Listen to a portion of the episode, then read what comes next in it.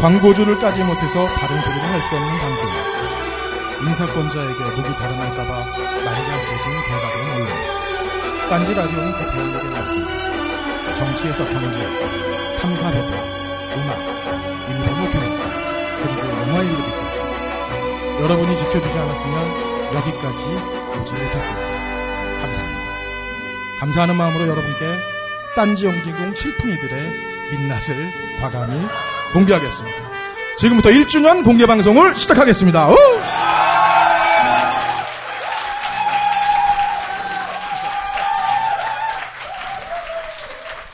자, 사실 저희가 애초로 그 생각했던 인원은 20명이었어요.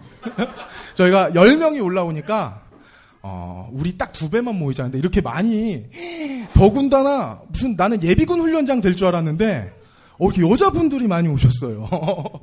갈 데가 없나?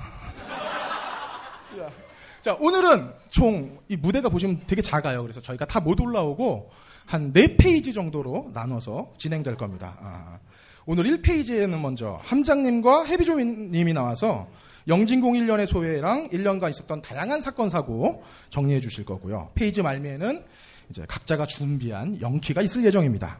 이 페이지엔 DJ 한님이랑 헐랭이님이 나와서 어, 아, DJ 한님 어려워요. SF와 SFX의 차이점 궁금하지 않은데 그리고 헐랭이님이 의식의 흐름은 정보를 어떻게 처리하는가를 가지고 그때 빙수 드시러 갔다 오시면 되고요. 3페이지에서는 어, 업다님과 어, 염승희 씨가 어, 영화 킹메이커를 가지고 떡과 정치 아, 어린이들도 있는데 여기 어, 백설기 갖고 얘기를 할 겁니다. 어. 그리고 또 영키를 가질 거고 마지막 4페이지에서는 어, 심리학 박사 짱가님이 어, 우리 우원들의 심리 상태를 도대체 얘네들은 왜 하고 있나 그리고 도대체 여러분들은 여기 왜 있는 것인가 한번 밝혀드리는 시간을 갖도록 하겠습니다. 어, 그리고 시작에 앞서서 먼저 여러분께 선물할 경품의 실체를 어, 확인할 수 있는 시간을 드리겠습니다. 어. 이번 공개 방송에서는 어, 너찌커피, 꽃이 잡곡 그리고 무비스트 세 곳에서 어, 후원을 해주셨어요. 어. 박수 좀 쳐주시면 감사하죠.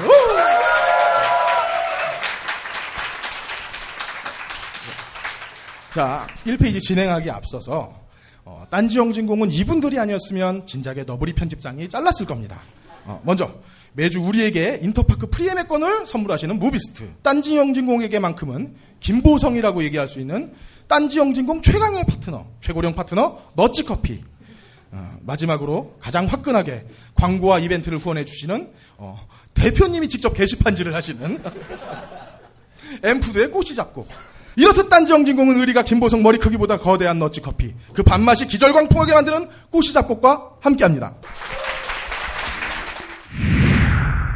오디오 방송이니까 PPT를 최대한 자제하라고 했는데 2페이지와 3페이지의 과도한 PPT 사용으로 영상이 없으면 이해할 수 없는 지경에 이르러 부득이하게 편집하게 되었습니다. 청취자 여러분. 정말 미안하다! 커피 한잔 하실래요? 이제 여러분도 세계 각지에서 생산되는 커피를 정말 저렴한 가격에 맛보실 수 있습니다. 딴지마켓 기획 상품 프리미엄 넛지 커피.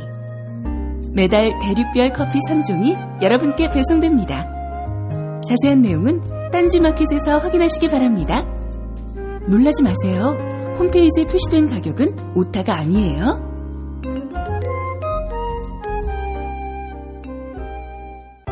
잡곡. 몸에 좋다는 건 알지만 즐겨 먹기는 쉽지 않으시죠? 게다가 흰쌀밥도 잘 먹지 않는 아이들에게 거친 잡곡을 먹이는 건 더욱 어려운 일이고요. 그래서 딴지마켓이 준비했습니다. 정말 몸에 좋은 잡곡을 아이들과 함께 먹을 수 있는 꽃씨 잡곡입니다. 왜 꽃씨 잡곡이냐고요? 꽃씨 잡곡을 쌀에 섞어 밥을 지으면 정말 꽃밭처럼 알록달록 예쁜 잡곡밥이 만들어지거든요. 빨간 홍국살, 노란 찰기장, 초록 클로렐라 찹쌀, 거기에 현미와 찰부리까지. 몸에 좋은 잡곡, 이제 아이들이 더 좋아해요. 꽃씨 잡곡, 지금 바로 딴지마켓에서 확인하세요. 네. 원래 꼬시 작곡이 이번에 바뀌었죠. 근데 미성년자들이 왜안 해요? 있어가지고 차마 그건 들지 못했고요. 왜 그 자, 아름다운 꽃 아빠 꽃 어?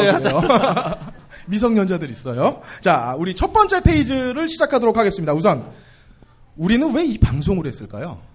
근데 그거보다 왜 우리 이렇게 떨어져 앉아 있어야 돼요? 아니, 아니, 그리고 뭐- 뭔가 매- 이렇게 아니 뭐- 1주년 기념으로 맥주 캔을 땄으면 건배 정도는 하고 시작해야 되는 거. 아닌가? 아자, 자, 건배합시다. 예. 자.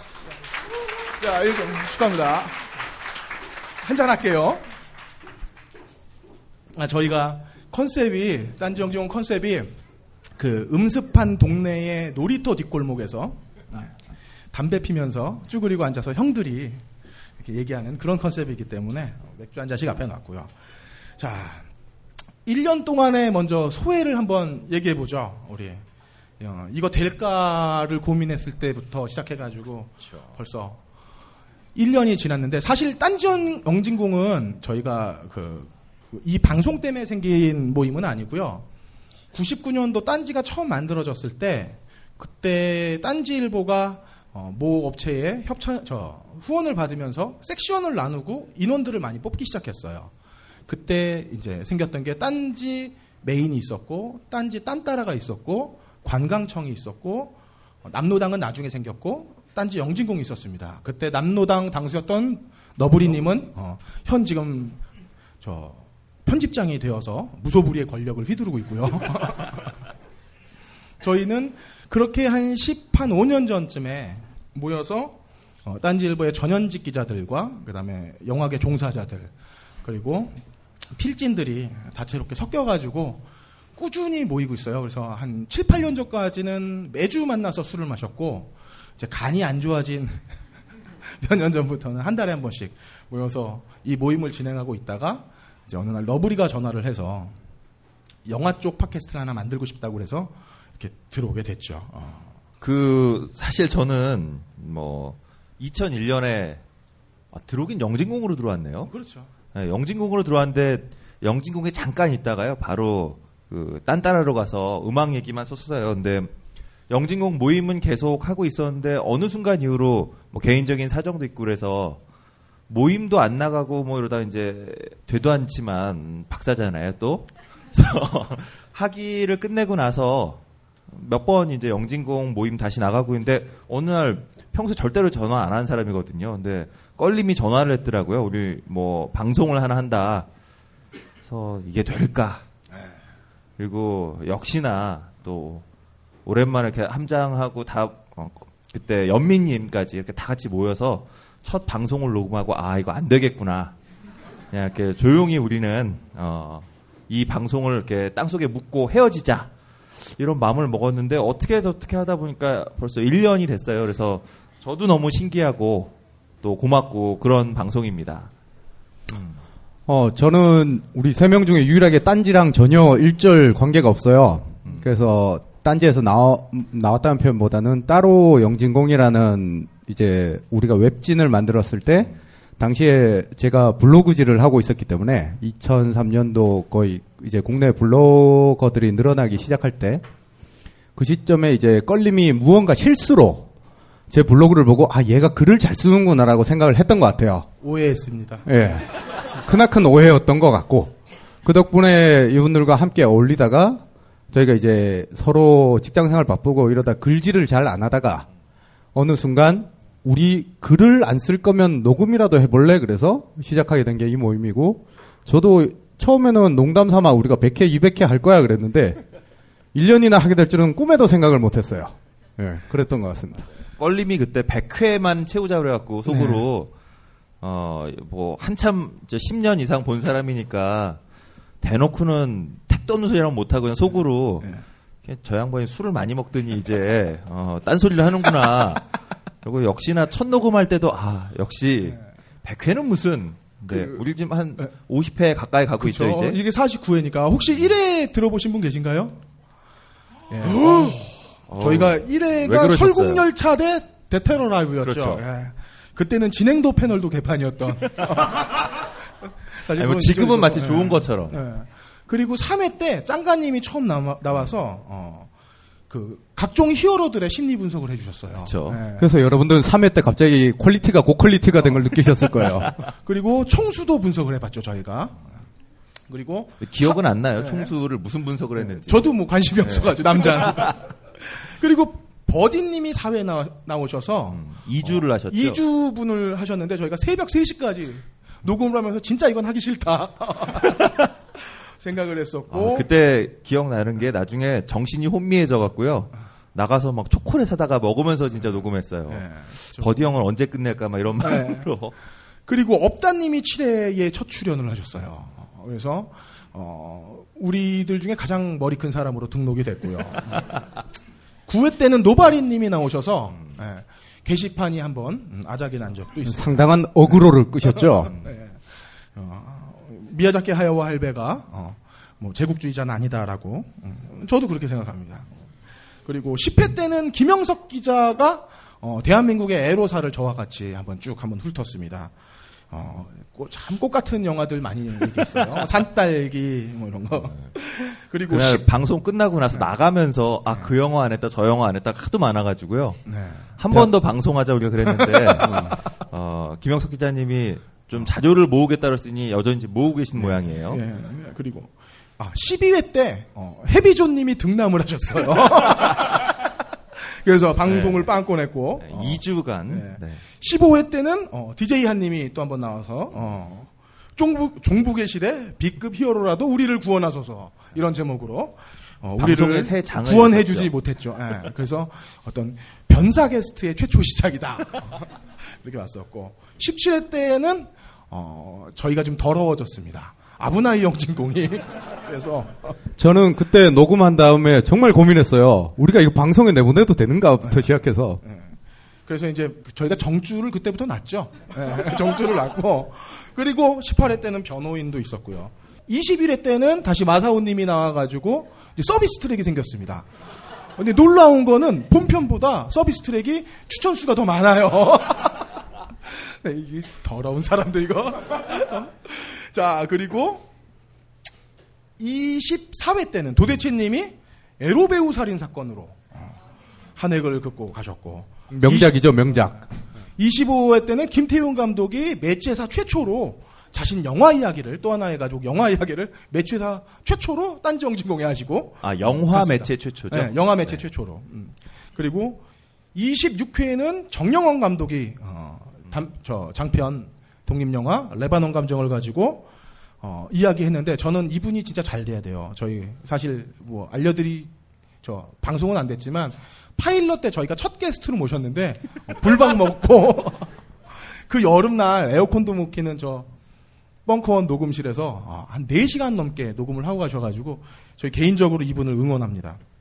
그리고 아 29회는 우리가 지금도 지금 큰 이슈를 일으키고 있는 서거장님을 썼네요.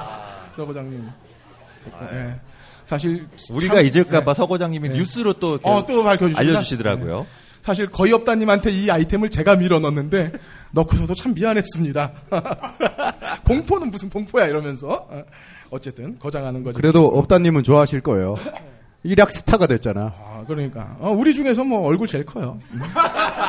그다음에 30회에는 염승희 씨가 나와가지고 건담과 뉴타입 그리고 위버맨 씨 김연아 뭐, 아, 제목을 붙일 때 우리가 알아봤어야 되는 건데 어, 어, 머리 아프겠구나. 어, 아무튼 뭐 게스트 중에 가장 재미없는 염승희 씨도 나왔고 어, 35회 때는 어, 괴물로 세월호에 대한 얘기도 했습니다. 어, 이거는 사실 지금도 계속되는 이야기고 여러분들이 잊어주시지 않았으면 하는 이야기입니다. 네, 그 얘기가 나와서 사실 지난 목요일이 여러분 다 기억하시겠지만 세월호 참사가 발생한 지 100일 됐거든요. 근데 여전히 아무것도 해결된 거가 없고 또 유족들이 원하고 있는 것은 딴 게 아니라 특별법에 어, 수사권을 다오 그래서 제대로 수사를 할 수 있게 그리고 수사한 내용을 가지고 기소할 수 있도록 해다오 이 두 가지밖에 사실 원하는 게 없거든요. 아 거기에 한 가지 더 하자면 그 조사위원회에 유족들이 추천한 사람들이 반 정도는 들어가서 최소한 그 조사위원회가 그러니까 유족들이 보면서 느끼는 거죠. 아 유족들이 보기에 한국 정부가 그냥 선임한 사람들한테 맡겨서는 안 되겠다. 유족들이 절반만 들어갈 수 있게 해다오. 절반은 유족이 인정한 사람이 이 특별법에 조사위원회 들어가게 해달라고 요세 가지를 요구하고 있는 건데 거기에 대해서 전혀 뭐 이런 방구 대꾸가 없는 정부 그리고 국회에서 뭐 얘기하는 척 하고 있는 먼 당과 그 사람들 100일 이제 102일째 되는 거죠. 지금부터 다시 시작이 아닌가 우리가 세월호 참사가 뭐 끝난 것이 아니라 오히려 이제부터 다시 우리는 그 문제에 대해서 그리고 더 이후에 이러한 종류의 말도 안 되는 일이 벌어지지 않도록 우리가 좀 여기 오신 분들은 뭐 다 아시겠지만 또 혹시나 해서 기억하시고 또 함께 싸워 나갈 수 있는 그런 힘을 좀 같이 보태 주시길 바라는 그런 마음이 갑자기 듭니다. 네. 그리고 40회에서는 버디님이 월스트리트, Wolf of Wall Street와 어, 야바위 경제에 대한 이야기를 해주셨는데 그렇게 우리가 49회까지 왔습니다. 사실 어, 팟빵에 보니까 영화 팟캐스트가 한 230개 정도 돼요. 근데 저희가 좀 다른 점은 그러니까 영화에 대한 이야기를 통해서 경제와 사회를 같이 이야기하는 게 저희가 좀 갖는 다른 점이라고 생각을 하고 그 부분에 대해서 여러분들이 지지해 주시는 게 아닌가 그렇게 생각을 합니다.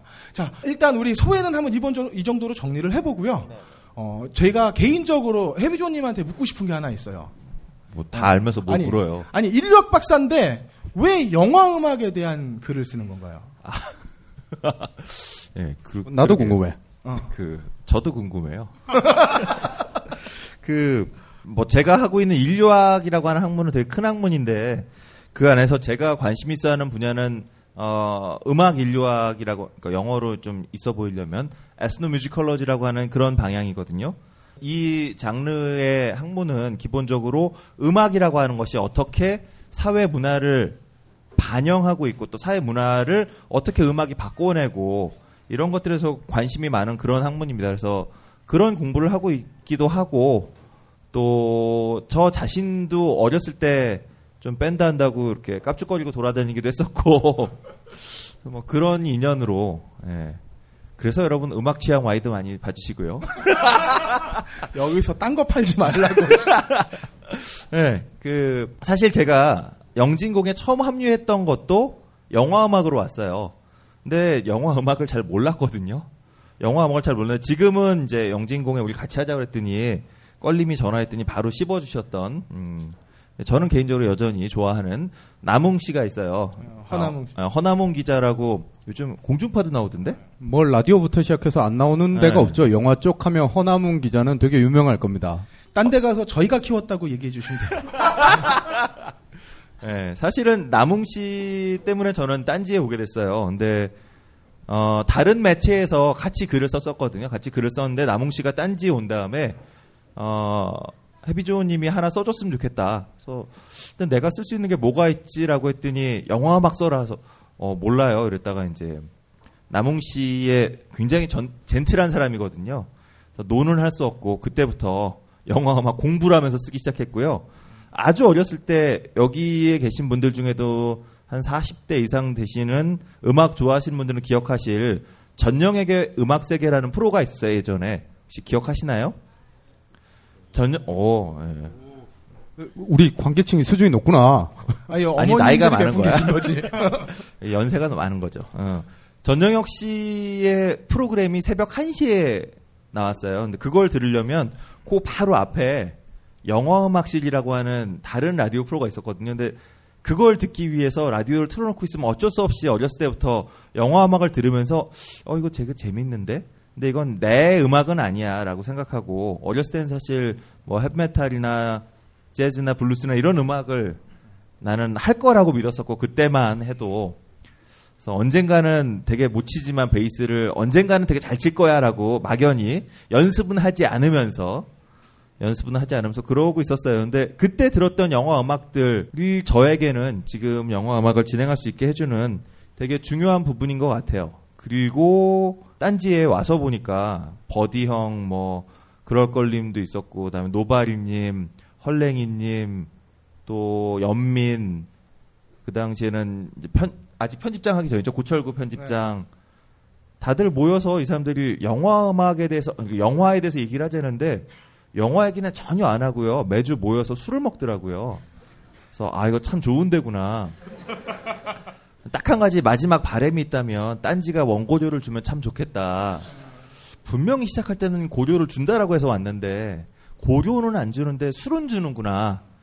그 물레동 사옥 앞에 달아놓고선 그 딴지 식구들이 이렇게 밥 먹는 그런 집이 있었어요. 그 집에 가서 그냥 소주를 줄창 먹고 갔던 그런 기억이 나요. 그리고 그때 왜 그랬을까요? 우리 스터디했던 거 기억나세요? 네, 스터디를 한 거의 한 서너 달 했죠. 그러니까요. 우리가 막 미친 듯이 이 사람들이 술만 먹는 게 아니라 책도 보자 그러더라고요. 그래서 와, 그런데 책은 뭐 잠깐 보고 곧 아 재미없다. 그때 책을 되게 어려운 거 했어. 뭔진 모르지만. 아, 핑계가 좋았어요. 나오기. 네. 그렇게 모여졌던 인연으로다가 지금까지도 저는 같이 딴지 영진공을 할 수 있었던 것 같고 그게 되게 고마운 인연이죠. 어. 자, 그 이렇게, 전에 예. 그 전에 하나 발설하고 싶은 게요. 저희가 처음에 딴지 연진공 시작할 때 아까 허나문 기자님한테 저 껄림이 섭외를 했어요. 근데 허나문 기자님이 예언을 했어요. 어, 껄림의 독재에 대해서 예언했는데 근데 어 껄림이 허나문 기- 기자님한테 우리 같이 팟캐스트 할래라고 물어봤는데 허나문 기자님이 이렇게 얘기했어요. 싫어요. 껄림 마음대로 할 거잖아요. 여, 여러분은 껄림의 독재를 지금도 보고 있으십니다. 네, 그렇고요. 자, 함장님한테 질문을 한번 해보겠습니다. 함장님이 찌라시에서 영화를 고르는 기준은 뭔가요? 저는 제 마음대로 고르고 있지만 처음에는 제가 어, 우리가 팟캐스트를 시작할 때 개봉하는 영화에 대해서 소개하는 거에 대해서 받았을 때 과연 어떤 시각으로 소개를 해드려야 될까 고민했을 때 이미 공중파에서는 온갖 개봉하는 거에 대해서 뭐 별표도 매기고 그다음 영화 평론가들 나와서 이 영화는 막 어려운 얘기 써가면서 얘기를 하는데 저는 우리 팟캐스트를 듣는 분들이 어 우리 그 힘거장의 디워도 보시고 해운대도 천만이 넘게 보는 관객들인데 이 대중들의 입맛에 맞는 영화는 무엇일까? 결국에는 1년에 몇 번 영화관을 찾아보기 어려운 분들이 골라봐야 된다면 영화관에서 느끼는 스케일 그리고 뭔가 뭐 치고받지 않더라도 이런 재미난 이야기거리들이 있는 영화를 소개시켜 드려야 된다고 생각했고 그래서 처음엔 블록버스터에 포커스를 맞- 맞췄어요.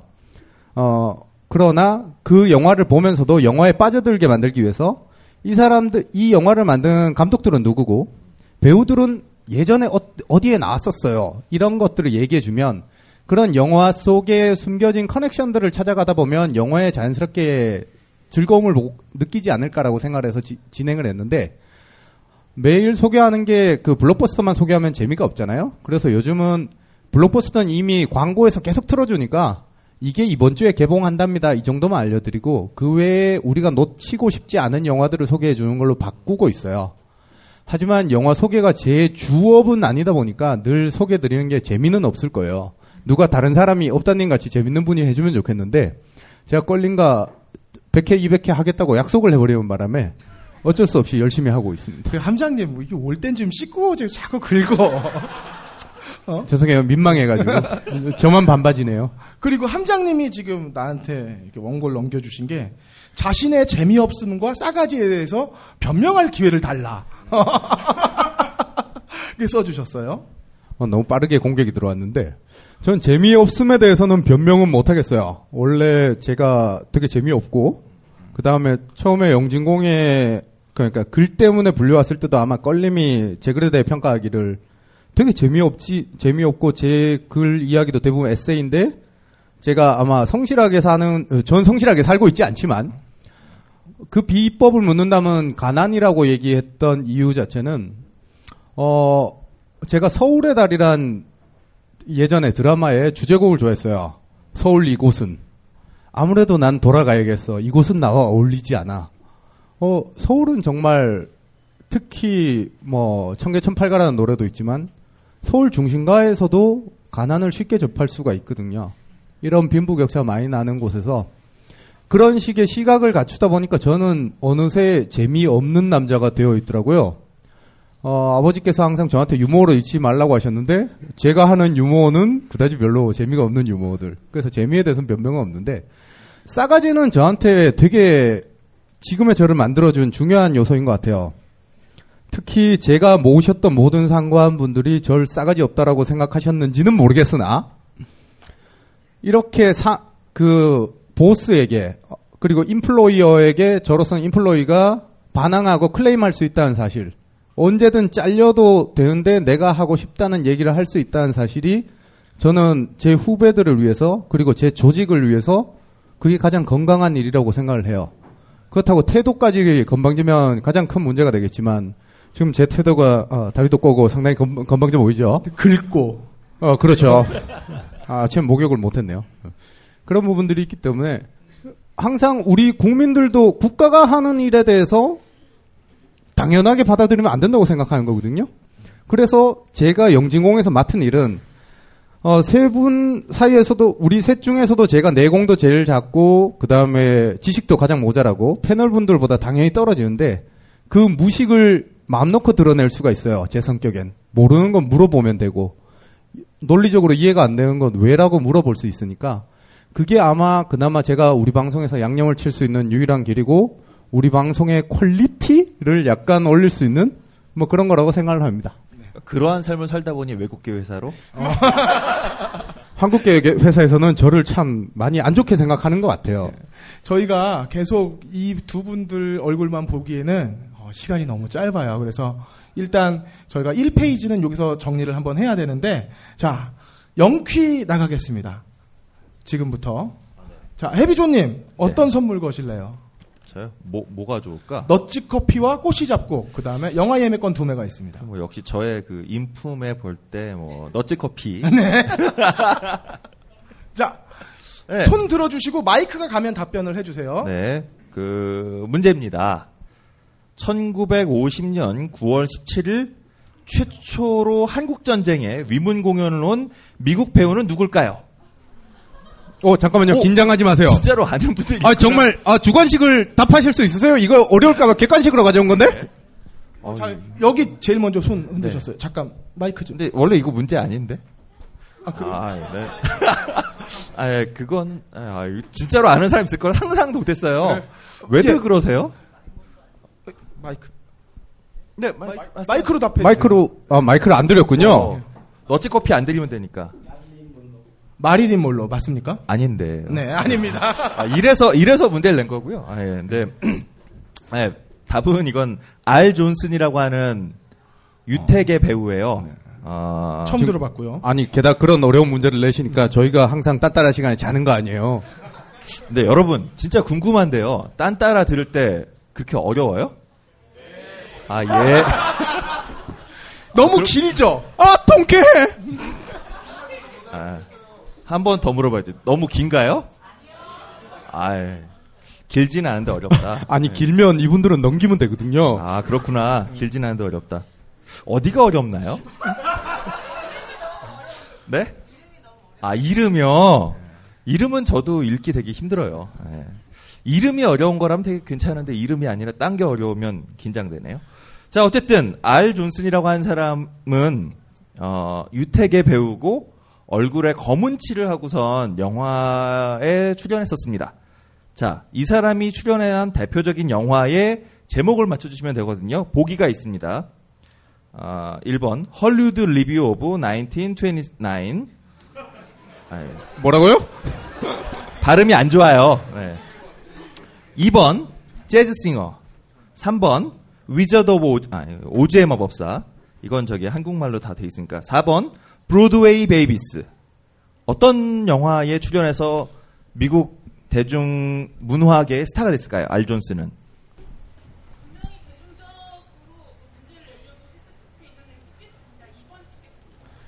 아, 2번 찍으셨어요? 너무 빨리 잘 찍으면 문제가 있잖아요. 네, 축하드립니다. 수련님 직접.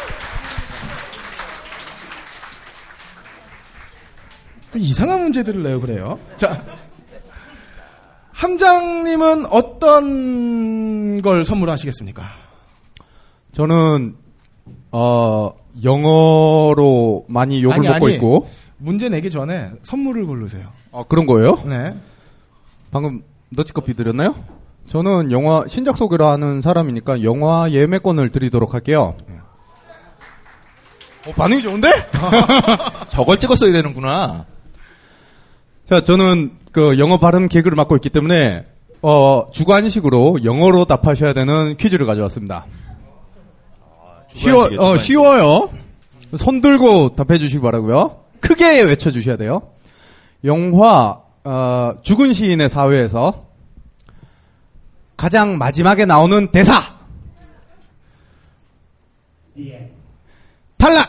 제가 대사라고 말씀드렸어요.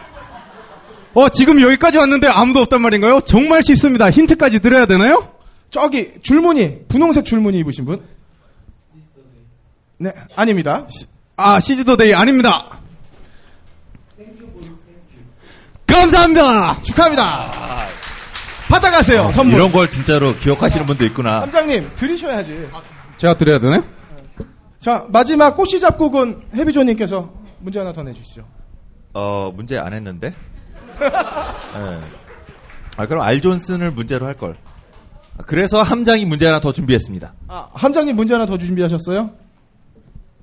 아, 저한테 넘기셨군요. 네. 오케이. 어, 얘기를 해줬어야지. 보, 셨을지 안 보셨을지 모르겠는데요. 음, 영화 군도 문제 내겠습니다. 군도를 안 보셔도 맞출 수 있어요. 어, 영화 군도의 주인공 하정우는 처음에 이름이 돌무치로 나옵니다. 그 뒤에 이름을 바꾸게 되는데 그 이름은 뭘까요? 어, 이쪽에 검은색 드레스 입으신 분 먼저 드- 손 드셨어요? 예, 마이크 갈 겁니다. 말씀해 주시면 됩니다. 정답입니다.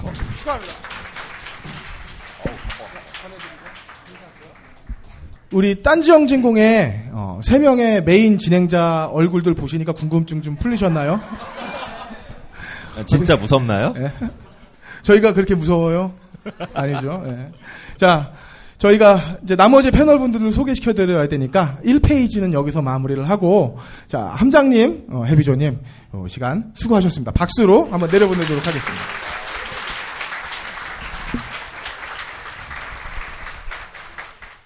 자, 그럼 바로 2페이지 진행하도록 하겠습니다.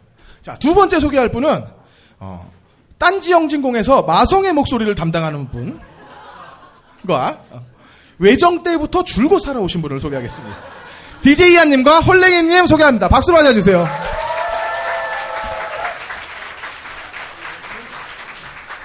네. 어, 한 분씩 소개해 주시죠. 안녕하십니까. 마성의 목소리, critical voice. 그러나 날 critical voice라고 불렀던 이 새끼들의 인생엔 critical hit를 맞고 있겠지! 라고 외치는 사나이, DJ 한, 한동진이라고 해요. 자, 헐랭이 님도 소개해 주시죠. 헐랭입니다. 안녕하세요. 자, 아, 먼저 제가 좀 소개를 해드리자면, 헐랭이 님이야말로 저, 저희 딴지 영진공의 좌장이세요. 우리가 항상 모일 때마다, 어, 딴지 영진공의 쩐주로서 그 임무를 성실히 수행해 주셨고, 어, 집에 오래 살아가지고 골동품이 많아요. 그래서 하나 팔면 한 10년씩 술값 나오고 합니다. 그리고 DJ 한님은 좀 누구 닮지 않았나요? 진중권 씨 닮지 않았나요? 예, 거의 똑같이 생겼어요. 음, 이번 기회에 한번. 어, DJ 한님은 책 광고 한번 해주시고요. 예, 알라딘, 예스24, 교보문고, 기타 등등에서 한동진 이름으로 검색하면 경성탐정록 및 피의 굴레 책이 나와 있습니다. 어, 두 권씩 사주세요. 자, 뭐 제가 볼 때는 크게 뭐 도움될 것 같진 않고요.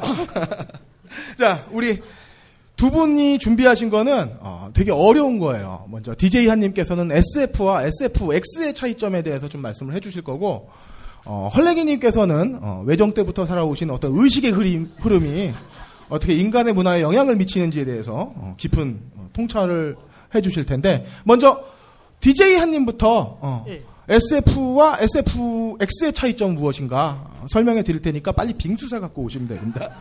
자, 시작해 주시죠. 예, 이- 어, 혹시 지난번에 제가 그 혹성 탈출에 대해서 따따부따 떠들었는데 그 방송 들으신 분 계십니까? 감사합니다! 예, 거기서 제가 그 잠깐 그 심 감독님 얘기를 꺼내셨죠? 그 심 감독님 SF와 에펙스, 에펙스를 착각하신 정말 불행한 분이라고. 참 그래요. 자기가 그 뭘 만드는지도 모르는데 제대로 된 걸 만들 수가 없잖아요. 자기는 뭐 SF를 만든다고 했는데 아니잖아요, 그게. 아, 뭐 그런데 이게 사실 그 심 감독님만의 문제는 또 아니에요. 이게 한국에서 SF라는 장르는 되게 낯선 장르거든요, 사실. 물론 이제 뭐 스타워즈 시리즈라거나 최근에 혹성 탈출 이런 게 연달아 히트치면서 SF라는 게 나름대로 좀 알려지기도 했고 이제 그 소설 쪽에서는 베르나르 베르베르의 이제 소설들도 꾸준히 팔리면서 더 이상 뭐 낯설지 않다 이런 주장도 나오고 있는데 아시는 분은 아시겠지만 그 스타워즈는 사실 space 판타지에 가깝고 그리고 트랜스포머는 어 뭐 그거죠. 슈퍼로봇 판타지? 뭐 그런 거기에 가까워요 사실은. 어 그럼 도대체 SF란 뭔가 뭐 간단하게 영어로 하면 science fiction이에요 이게 그런데 도대체 뭐가 science fiction이냐에 대해서는 이 팬덤들 사이에서도 되게 말이 많아요 그 헐님 네. SF란 뭘까요? 그걸 저한테 물어보시면 어떡해요? 모를 줄 알았어. 네. 그 가장 극단적인 의견은 SF란 SF 작가가 쓴 것이다. 이런 의견까지 있어요, 이게 사실은. 이게 정말 진지하게 논의된 적이 있어요. 뭐, 저 개인적으로는 이제 이 SF란 과학적인 아이디어에 기반하여 독자로 하여금 지적 유의를 즐기게 하는 것. 이게 바로 SF라고 생각합니다. 뭐 이거 제가 다 제가 이걸 다 외워서 말하고 있었으면 정말 멋있어 보였겠지만 제가 그렇게 똑똑하지는 않아요. 그래서 이렇게 보고 보고 말을 해야 돼요. 에, 어쨌거나 이 지적 유의가 중요하다는 점에서는 이게 SF와 추리물이 상통하는 점이 있어요.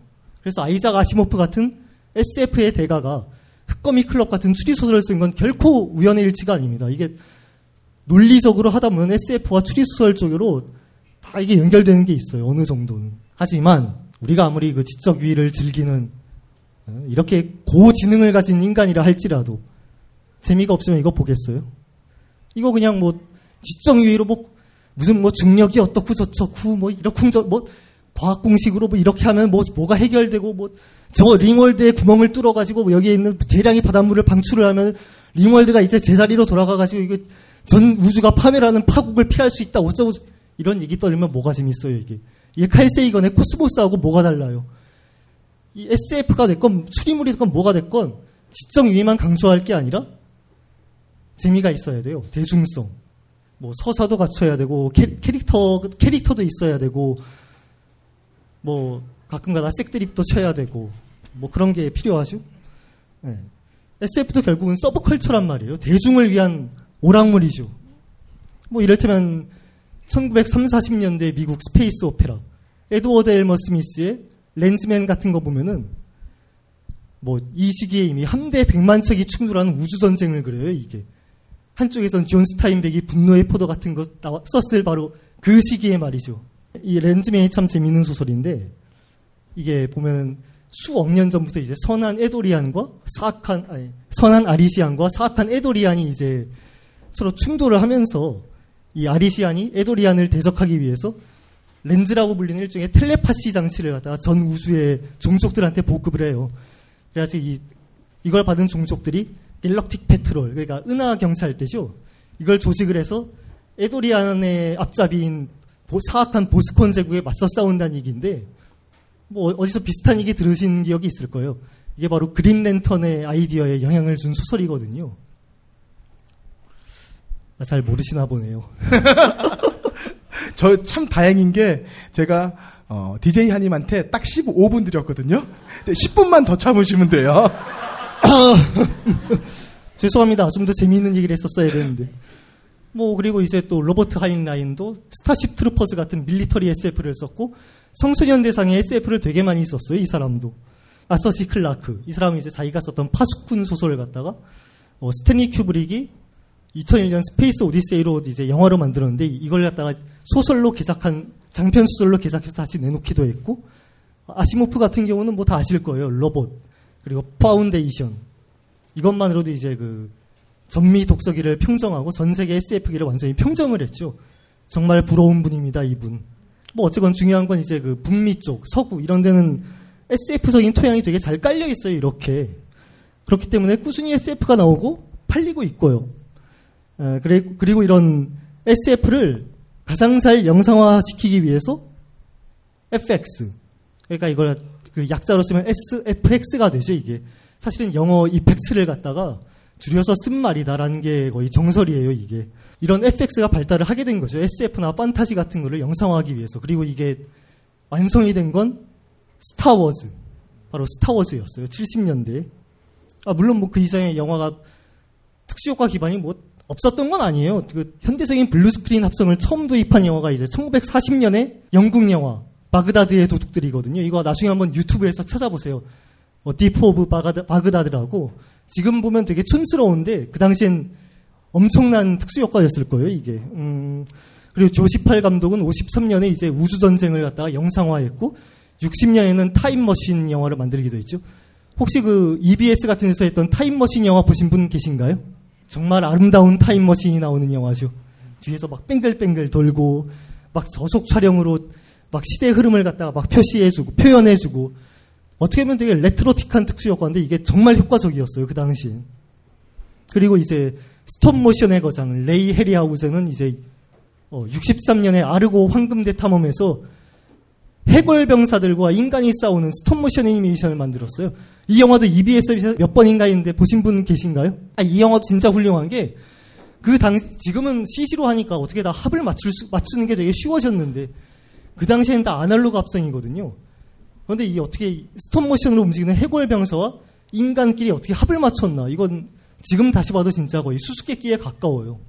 그러니까 보시면 이제 여러분이 이제 저의 고통을 느끼시는 건데요.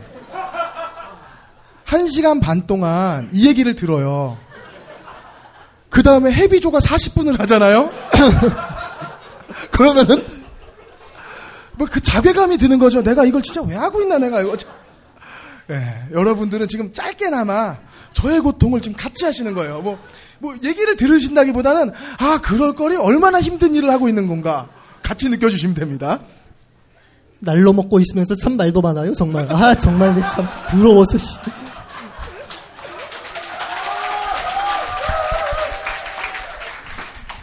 아니 뭐 어쨌건 이때까지만 해도 60년대, 70년대 초반만 해도 정말 촌스러웠어요 특수 효과가 어른들이 보면은 정말 가짜 티가 풀풀 나거든요. 이를테면 그 지난번에 얘기했던 혹성 탈출 오리지널도 원숭이 분장은 정말 훌륭한데 이 초반에 우주선 씬만 해도 아 진짜 이거 어떻게 우주선이 직접 날아가는 모습을 표현하지 않고 우주 비행 장면인 걸 보여주려고 노력한 티가 팍팍 나요. 왜? 실제 우주선이 날아가는 장면을 찍으면 가짜 티가 팍 나니까. 뭐 그런데 이게 바로 77년에 스타워즈가 나오면서 확 달라진 거예요. motion control 카메라로 이제 막 부드럽게 우주선이 날아가는 장면을 찍고 그리고 뭐 이제 정말 사실적인 뭐 미니어처를 만들고 정말 진짜 같은 matte painting에 뭐 비스타비전 카메라를 이용해 가지고 화질 저하가 없는 이제 blue screen 광학 합성을 시도하기도 하고 기타 등등 기타 등등 그래 가지고 이 스타워즈 오리지널 에피소드에서 이 세 편은 지금 다시 봐도 그렇게 촌스럽진 않아요. 볼만해요 이거 네. 굉장히. 그리고 이 뒤로 특수 효과는 계속 발전했어요. 이제 ILM 주도하에서 뭐 특히 다들 아시겠지만 컴퓨터 그래픽스 발전이 정말 대단하죠 현재는. 이게 스타워즈 1편 때는 그 컴퓨터 그래픽스가 딱 한 신 나왔어요. 그 작전 브리핑 할 때 나오는 데스스타의 3차원 지도 이게 점점점점 박혀 있는 이 지도가 그게 컴퓨터 그래픽스였어요. 그, 그 당시에. 어, 그런데 이게 여기서 끝이었었는데 지금은 뭐 다들 아실 거예요. 쥐라기 공원에서 본격적으로 도입된 이후에 어떻게 됐는가. 요즘 뭐 컴퓨터 그래픽 안 쓰는 영화가 어디 있어요. 예. 이제 뭐 스톱 모션 애니메이션 없어요. 그거 다 컴퓨터로 그냥 다 만들, 만들면 돼요. matte painting 없어요. 그냥 3D로 그냥 만들면 돼요. 뭐 광학 합성 그런 거 어디 있어요. 그냥 뭐 컴퓨터로 다 따면 돼요.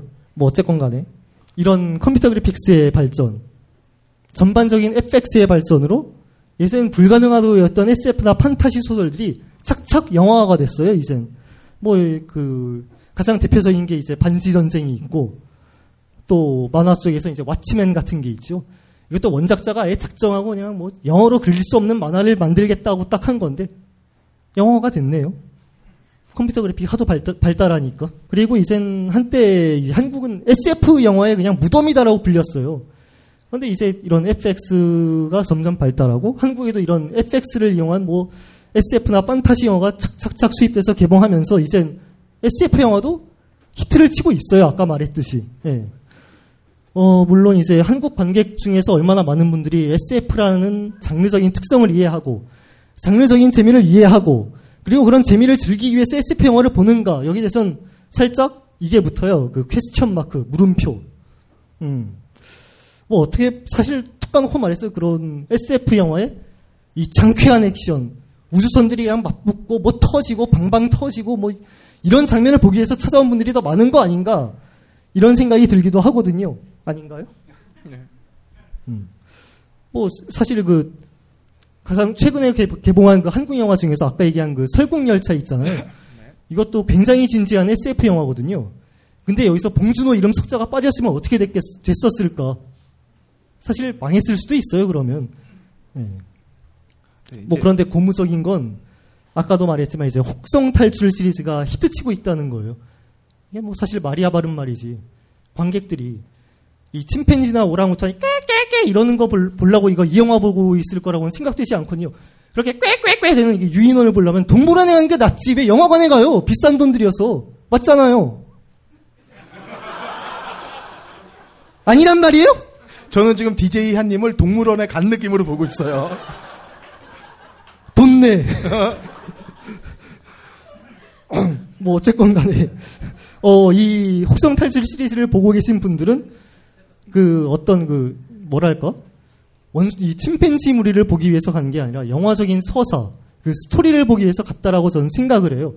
한마디로 이 SF적인 재미라던가 어쩌면 뭐 그런 것도 있겠죠. 이게 뭐 현대 사회에 대한 은유라던가 이런 걸 즐기기 위해서 가신 분이 계실 거예요. 분명히. 예.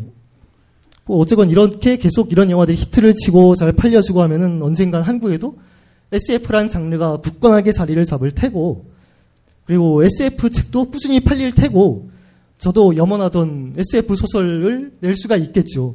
물론 그 전에 이제 추리 소설이 더 잘 팔려주면 좋겠지만요. 제발 사주세요. 네.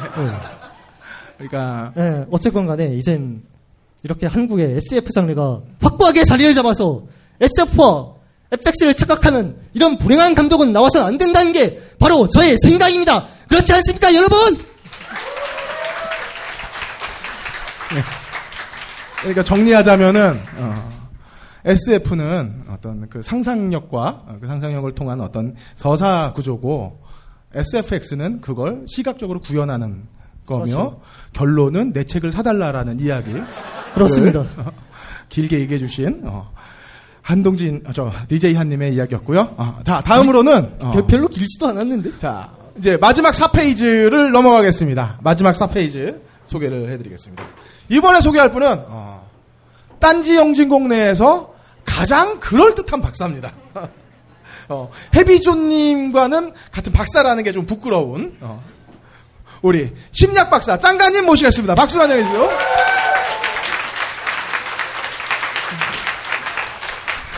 자 그리고 혹시 자리 비울 수 있나요? 네. 우리 김태용 PD도 한번 박수로 한번 모셔보겠습니다.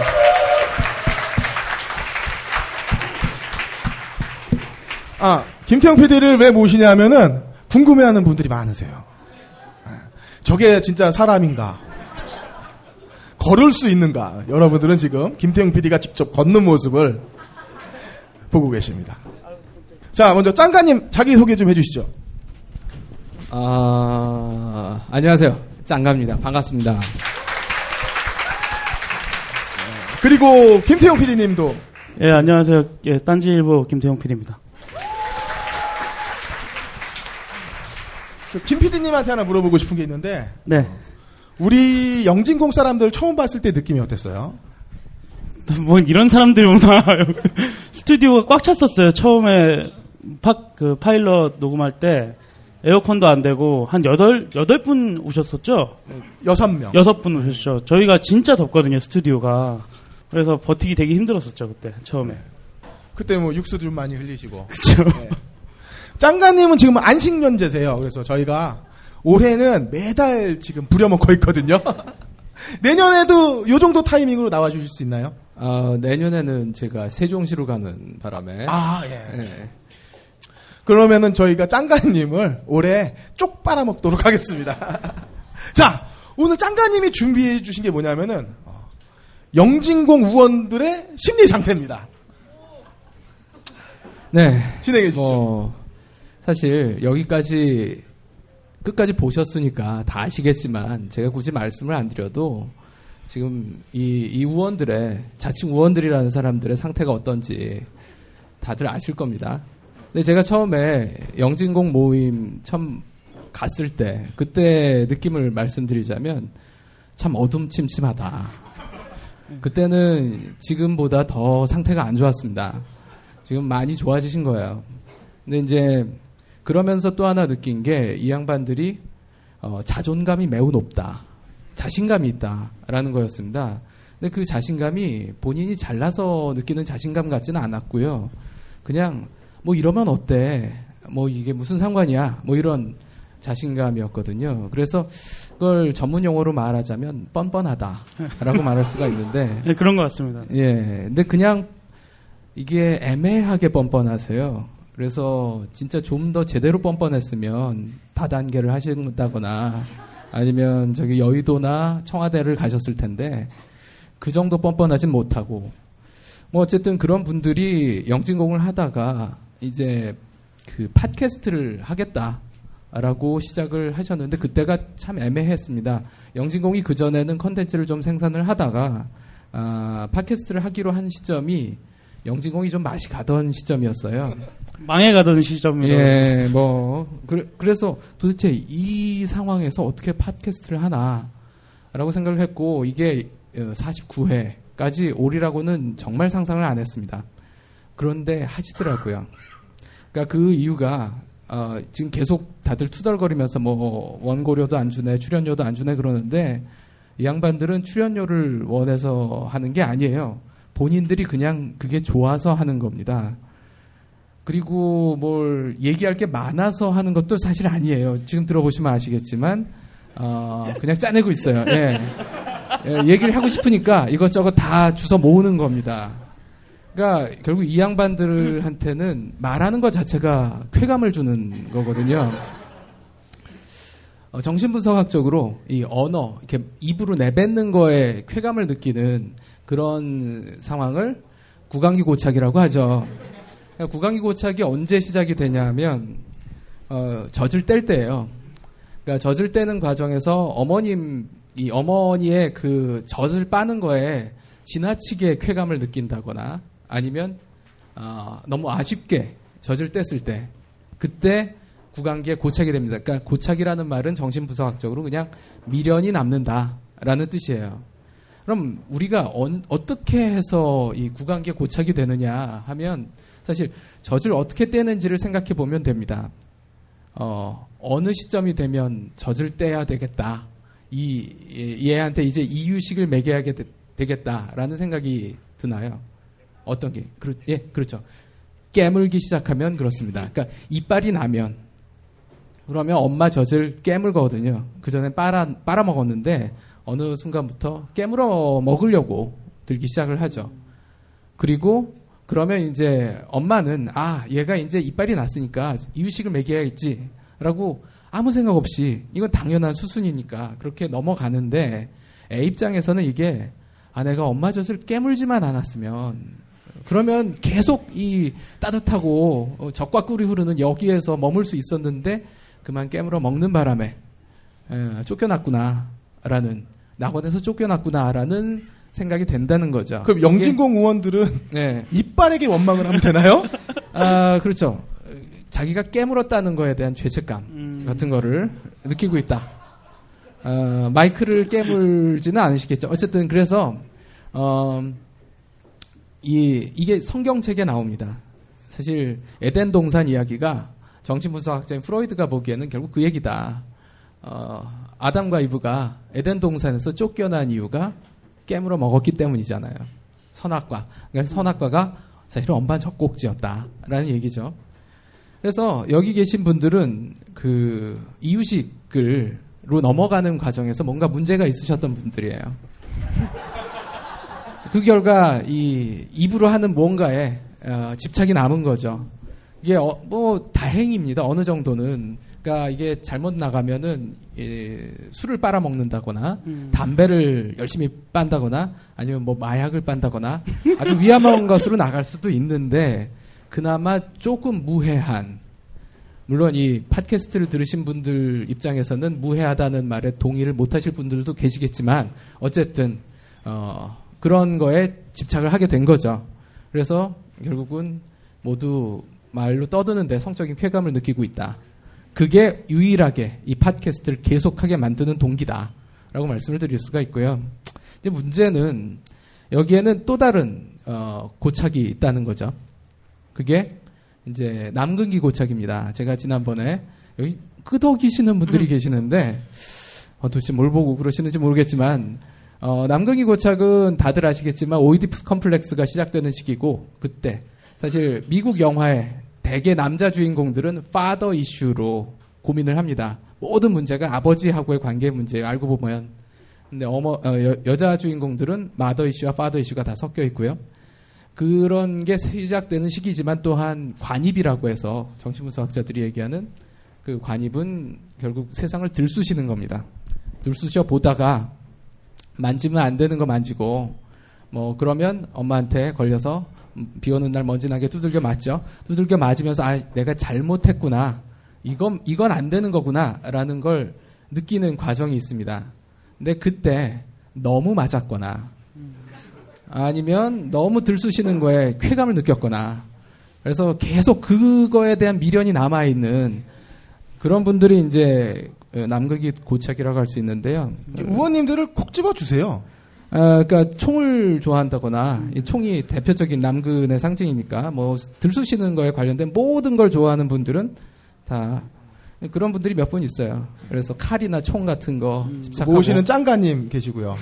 아, 총, 죄송- 총을 차고 오셨어요. 네.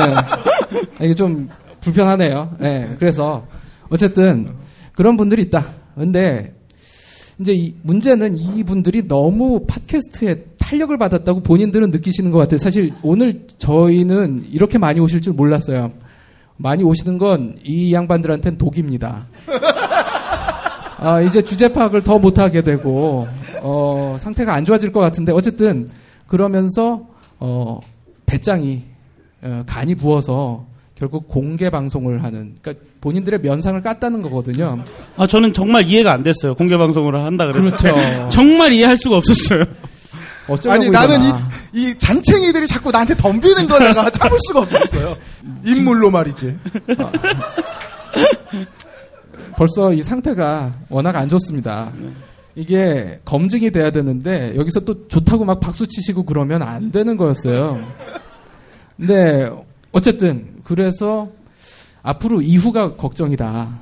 이제는 어떻게 할 거냐가 걱정인데 사실 또 긍정적으로 생각할 분도 있어요. 왜냐하면 이런 방송을 저는 누가 듣는지 정말 궁금했거든요.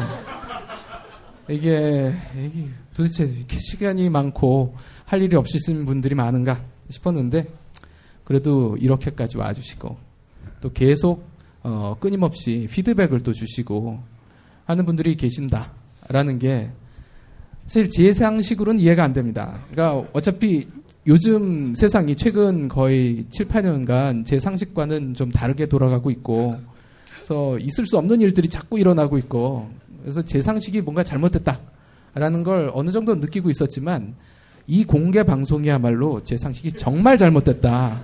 제가 세상에 대해서 잘못 알고 있다라는 증거이기 때문에 앞으로는 제가 뭐 아는 척을 안 하고요. 그냥 될 대로 되라. 이게 뭐 어떻게 되겠지. 예, 앞으로는 그냥 사례 연구를 한다는 예, 심정으로 계속 영진공을 참여하면서 관찰자로 어, 존재하도록 하겠습니다. 감사합니다. 근데 잠깐 그 아브나인 이용고 처음 공개 방송할 때도 이 정도 오셨어요. 어, 근데 두 번째 공개 방송 딱 했을 땐 이거에 딱 반타작.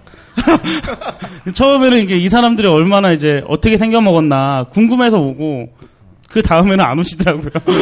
궁금증이 떨어진 것 같아요. 더 이상은 안 할 거예요. 네, 저희가 아, 저요, 저요 감사하죠. 그 김태형 PD님은 어, 거의 딴지 일보에서 진행하는 그러니까 벙커원을 제외한 거의 모든 팟캐스트를 담당하고 계세요. 네, 그 노예 일을 하고 있습니다 지금 열심히. 육, 육노예라고 하죠. 아 근데 편집은 어, 저희 쪽을 제일 신경 안 쓰시는 것 같아요. 아, 예.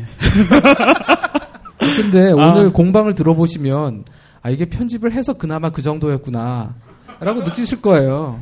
예. 그렇죠. 예, 원래 이게 껄림이 편집을 계속 하셨는데 그러니까 껄림도 시간이 없으시고 어, 제가 한번 옛날에 그 미안하다 사건 이후로 제가 정말 미안해서 지금 계속 편집을 하고 있는데 그러니까 물리적인 시간이 모자라서 좀 그런 부분이 좀 있죠. 그런 부분 좀 이해해 주시지 마시고 게시판에 꼭 글로 이런 식으로 편집하지 말아라. 예. 라고 좀 남겨주시면 그러니까 껄림은 항상 얘기를 하시더라고요. 내가 왜 실수한 거 안 자르냐고. 자기가 실수한 거 왜 안 자르냐고. 다른 사람들 실수한 건 다 자르면서. 아니 내 것만 잘 잘라주면 그러니까. 나는 크게 뭐 문제가 없어요. 네네. 자 마지막 페이지를 장식해 주셨던 저 짱가님과 어, 김태형 PD의 시간도 이제 어, 다 끝났습니다. 이 두 분께 큰 박수 한번 보내주시고요. 감사합니다. 제가 참 진행하기 어려운 거 느껴지시죠? 예. 저희가 실제적으로 전문적으로 진행을 한다거나 방송에 참여한 사람이 아니거든요. 사실 뭐 저도 이제 방송 제작 연출을 하고 있지만 15년 동안 카메라 뒤에 서 있었지 한 번도 카메라 앞에 나와 본 적은 없었던 사람인 거고 해비조님도 뭐 강의를 하긴 하시지만 이렇게 어, 일반적인 대중들을 대상으로 이렇게 지속적인 어, 방송을 진행해 보신 적은 없던 분이시고 함장님도 진행은 그렇죠. 전 별로 안 했는데. 예, 어쨌든 저희들을 뭐가 궁금한지 저희가 뭐가 궁금한지 여기까지 찾아와 주셔서 봐주신 여러분께 감사드리고 저 마지막 인사 말씀 한 마디씩 해주시죠. 아, 네. 음, 시작할 때 아까도 말씀을 좀 정말 저희 스스로도 얼마나 할 수 있을지 몰랐어요. 더군다나 장관님이 말씀하실 때 움찔했는데 정말 쥐어짜면서 방송하거든요. 왜냐하면 이게 제가 좋아하는 영화 음악들은 많아요. 근데 어쨌든 우리가 방송을 만들다 보면 저 같은 경우는 신작 영화 음악을 되게 빨리 구해서 들어봐야 되기 때문에 한국 영화기가 좀 어려운 부분도 있어요. 한국 영화들은 영화가 좀 히트를 해야 OST를 이렇게 시중에 풀거든요. 해외의 경우는 영화보다 먼저 내놓는 경우도 많은데, 근데 어쨌든 항상 공부하는 기분이에요. 저는 공부 별로 안 좋아하는데, 예. 이게 아까 얘기했지만 가짜 박사라서 이게 예, 공부 별로 안 좋아하는데 항상 공부하는 기분으로 준비는 하는데 방송은 안 하, 그렇게 안 하려고 하지만 사람들의 반응은 뭐 네, 항상 무슨 논문 뭐 얘기하냐 뭐 이런 분들도 있고. 근데 어쨌든 저에게는 일주일에 한 번씩 우리 녹음하잖아요. 월요일 저희 월요일마다 와서 녹음하거든요. 월요일에 어 보통 월요일 오후 그러니까 영화 이제 방송 끝나고 나면 다음 주에 뭐 할지를 이제 계속 고민하다가 글은 보통 월요일 날 저는 오후 했어요. 다른 분들은 다 금요일이나 그 전주 금요일 이렇게 드리지만 개인적으로 여러 가지 일들을 하고 있다 보니까 월요일 날 되게 급박하게 막 써갖고 와서 어 그래서 재미가 없나 봐요. 제가 하는 거는 급하게 준비를 해 오는데 물론 고민은 계속 하고 있었지만 글은 되게 급히 써와서 항상 방송을 하고 나면 아 내가 조금 더 많이 알아보고 조사를 더 했으면 뭐 더 알아봤으면 훨씬 더 좋은 방송을 했을 텐데라는 생각을 해요. 하지만 현실적으로 그 이상의 시간을 내기가 제가 조금 힘든 상황이라서 항상 방송하면서도 전당포를 준비해 주시는 위원님들에 비해서 제가 너무 부족한 거 많이 느끼고 있는데 그럼에도 불구하고 재밌게 들어주셔서 너무 감사하고요. 100회까지 우리 하자고 했으니까 뭐 그 이후는 모르더라도 100회까지는 꼭 어, 열심히 준비해서 음, 여러분한테 들려드리도록 노력하겠고요. 앞으로도 계속 많이 사랑해 주시기 바라겠습니다. 감사합니다.